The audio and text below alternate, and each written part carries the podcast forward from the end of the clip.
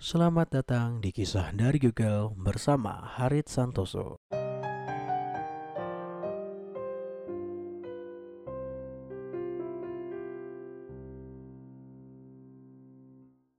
Seorang petani kaya seperti biasa berdiri di halaman rumahnya sedang memeriksa ladang dan kebunnya.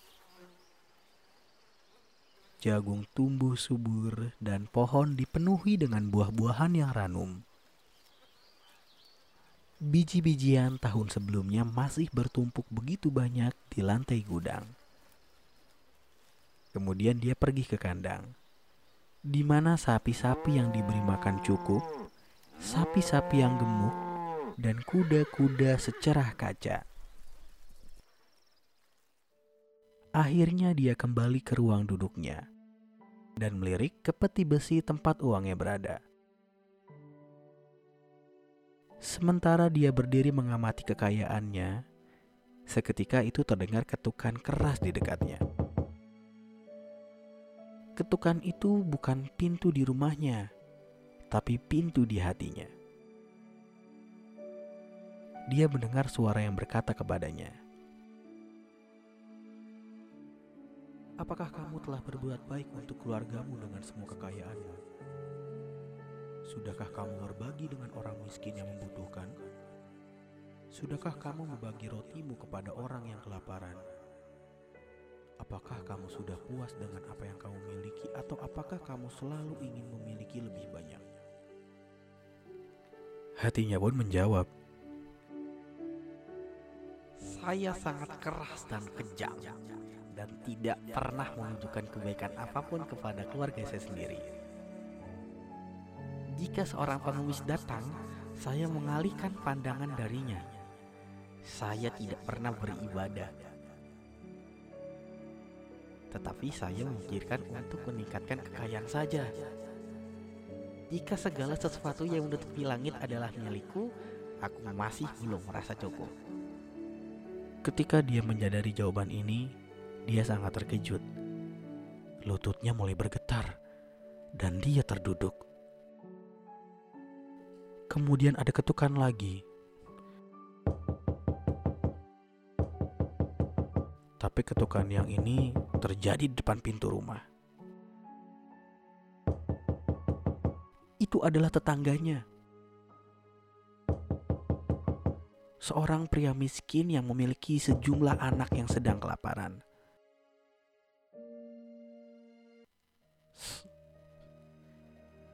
Saya tahu bahwa Anda tidak pernah berbagi. Namun, anak saya sedang kelaparan. Saya tidak ada pilihan lain untuk datang ke tempat Anda. Saya berdiri di sini memohon kepada Anda. Anak-anak saya kelaparan. Pinjamkan saya jagung empat mangkuk. Dia berkata kepada orang kaya itu, dan kemudian sinar matahari pertama belas kasih mulai mencairkan setetes es keserakahan.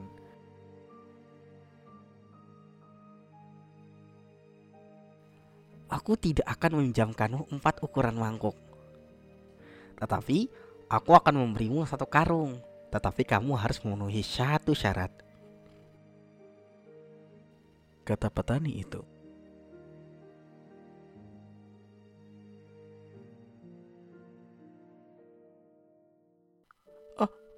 Apa yang saya harus lakukan? Kata si tetangga. Saat aku mati, kau harus berjaga selama tiga malam di dekat kuburanku. Ucap sang petani. Akan tetapi, sang petani pun bingung dalam pikirannya atas permintaan ini.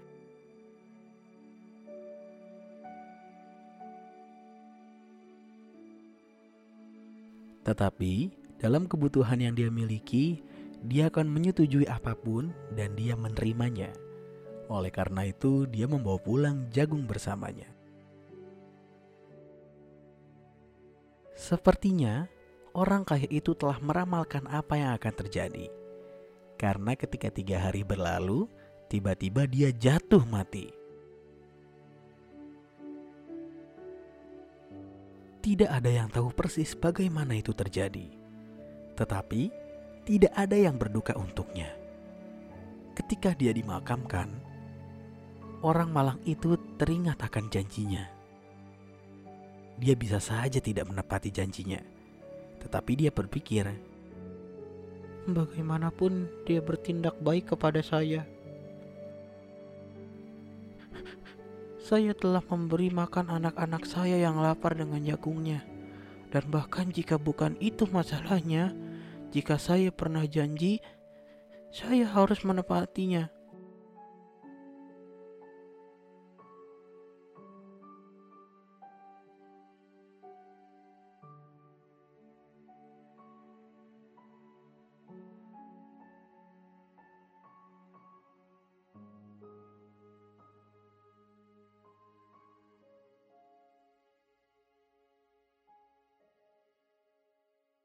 Saat malam tiba, pria malang itu pergi ke kuburan dan duduk di atas gundukan kuburan. Suasananya sunyi. Hanya bulan yang muncul di atas kuburan. Dan sering sekali burung hantu terbang melewatinya dan meneriakan tangisan melankolisnya. Dan malam pun berlalu. Ketika matahari terbit, pria malang itu pulang dengan selamat ke rumahnya.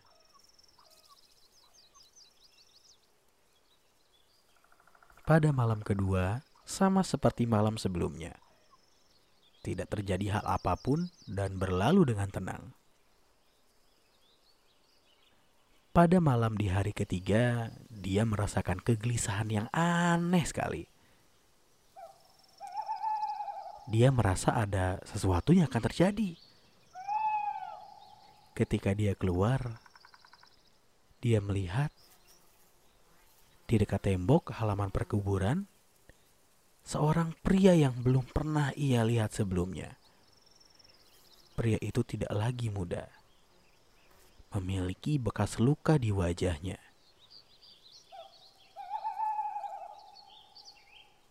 Dan matanya melihat ke sekeliling dengan tajam dan penuh semangat. Dia seluruhnya tertutup jubah tua.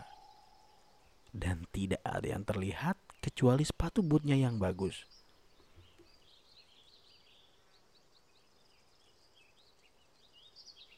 Apa yang Anda cari di sini?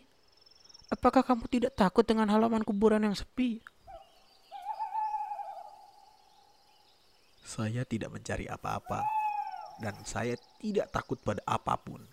Saya hanyalah seorang tentara bayaran, dan saya bermaksud melewatkan malam di sini karena saya tidak memiliki tempat berlindung lain. Kata tentara itu. Jika jika kamu tanpa rasa takut, temani aku mengawasi kuburan di sana. Kata pria malang tersebut.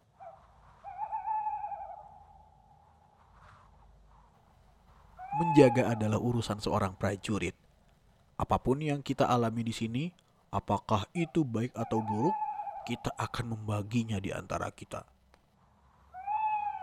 Ucap sang pria yang ternyata seorang tentara.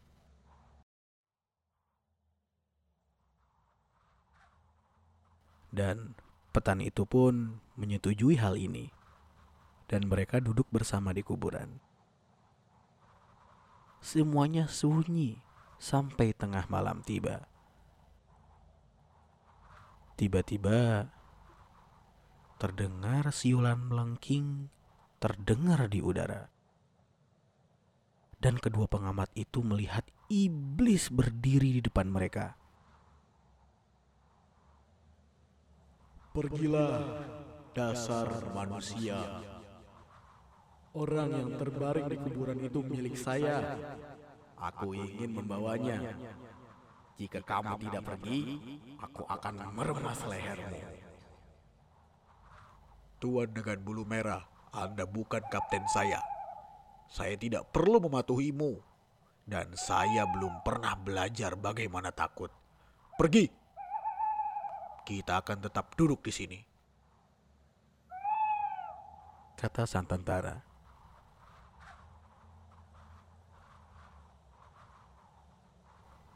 Uang adalah hal terbaik untuk mendapatkan dua gelandangan ini. Iblis berpikir dalam hati. Jadi, dia mulai memainkan cara yang lebih lembut dan bertanya dengan ramah, apakah mereka tidak mau menerima sekantong uang dan pulang dengan membawa uang itu? Jawab prajurit itu. Usul yang menarik, tetapi untuk satu kantong emas tidak akan berguna bagi kami. Jika Anda mau memberikan uang sampai salah satu sepatu butku penuh, maka kami akan pergi dari kuburan ini. Saya, tidak memiliki koin emas sebanyak itu saat ini. Tetapi saya akan mengambilnya. Di kota tetangga hidup seorang penukar uang yang merupakan teman baik saya dan akan dengan mudah memberikannya kepada saya. Seketika iblis itu pun lenyap. Prajurit itu melepaskan sepatu but kirinya dan berkata, "Kita akan membuat lubang di dasar sepatu ini. Berikan pisaumu, kawan." Dia kemudian menaruh sepatu but di atas lubang yang sangat dalam. Mereka berdua duduk dan menunggu. Dan tidak lama kemudian, iblis pun kembali dengan membawa sekantong emas kecil di tangannya. Tuangkan saja, tetapi itu tidak akan cukup. Kata prajurit itu sambil mengangkat sepatu but sedikit. Dan iblis pun mengguncang semua koin emas yang ada di dalam tas. Emas jatuh dan sepatu but tetap kosong. Hahaha, iblis bodoh, tidak akan pernah berhasil.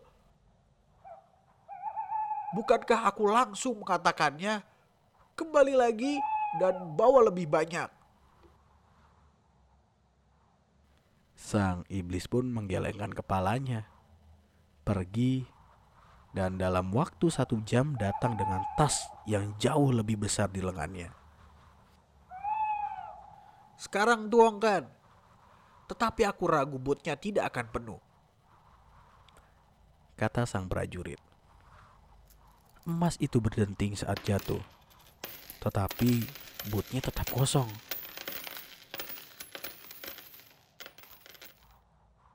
Iblis melihat ke dalam dirinya dengan mata yang membara dan meyakinkan dirinya akan kebenaran. Kamu memiliki betis yang sangat besar di kakimu.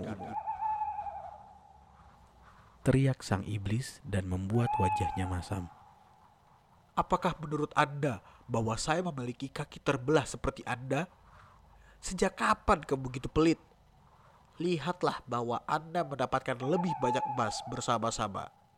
Atau tawar-menawar kami tidak akan pernah menghasilkan apa-apa. Dan iblis pun pergi lagi Kali ini dia menjauh dan lebih lama. Dan ketika akhirnya muncul, dia terengah-engah di bawah beban karung yang tergeletak di pundaknya. Dia mengosongkannya ke dalam sepatu boot yang masih jauh terisi seperti sebelumnya. Dan kini dia pun menjadi sangat marah dan baru saja akan mencabut sepatu dari tangan prajurit itu. Tetapi pada saat itu sinar matahari yang pertama muncul dari langit dan roh jahat melarikan diri dengan jeritan nyaring. Jiwa yang malang telah diselamatkan. Petani itu pun ingin membagi emas dengan tentara itu. Tetapi tentara itu berkata, Berikan apa yang menjadi bagianku kepada orang miskin Aku akan ikut denganmu ke pondokmu, dan bersama-sama kita akan hidup dalam ketenangan dan kedamaian pada apa yang tersisa. Dan setelah itu pun mereka hidup bahagia dengan kekayaan yang berlimpah dari yang diberikan oleh iblis.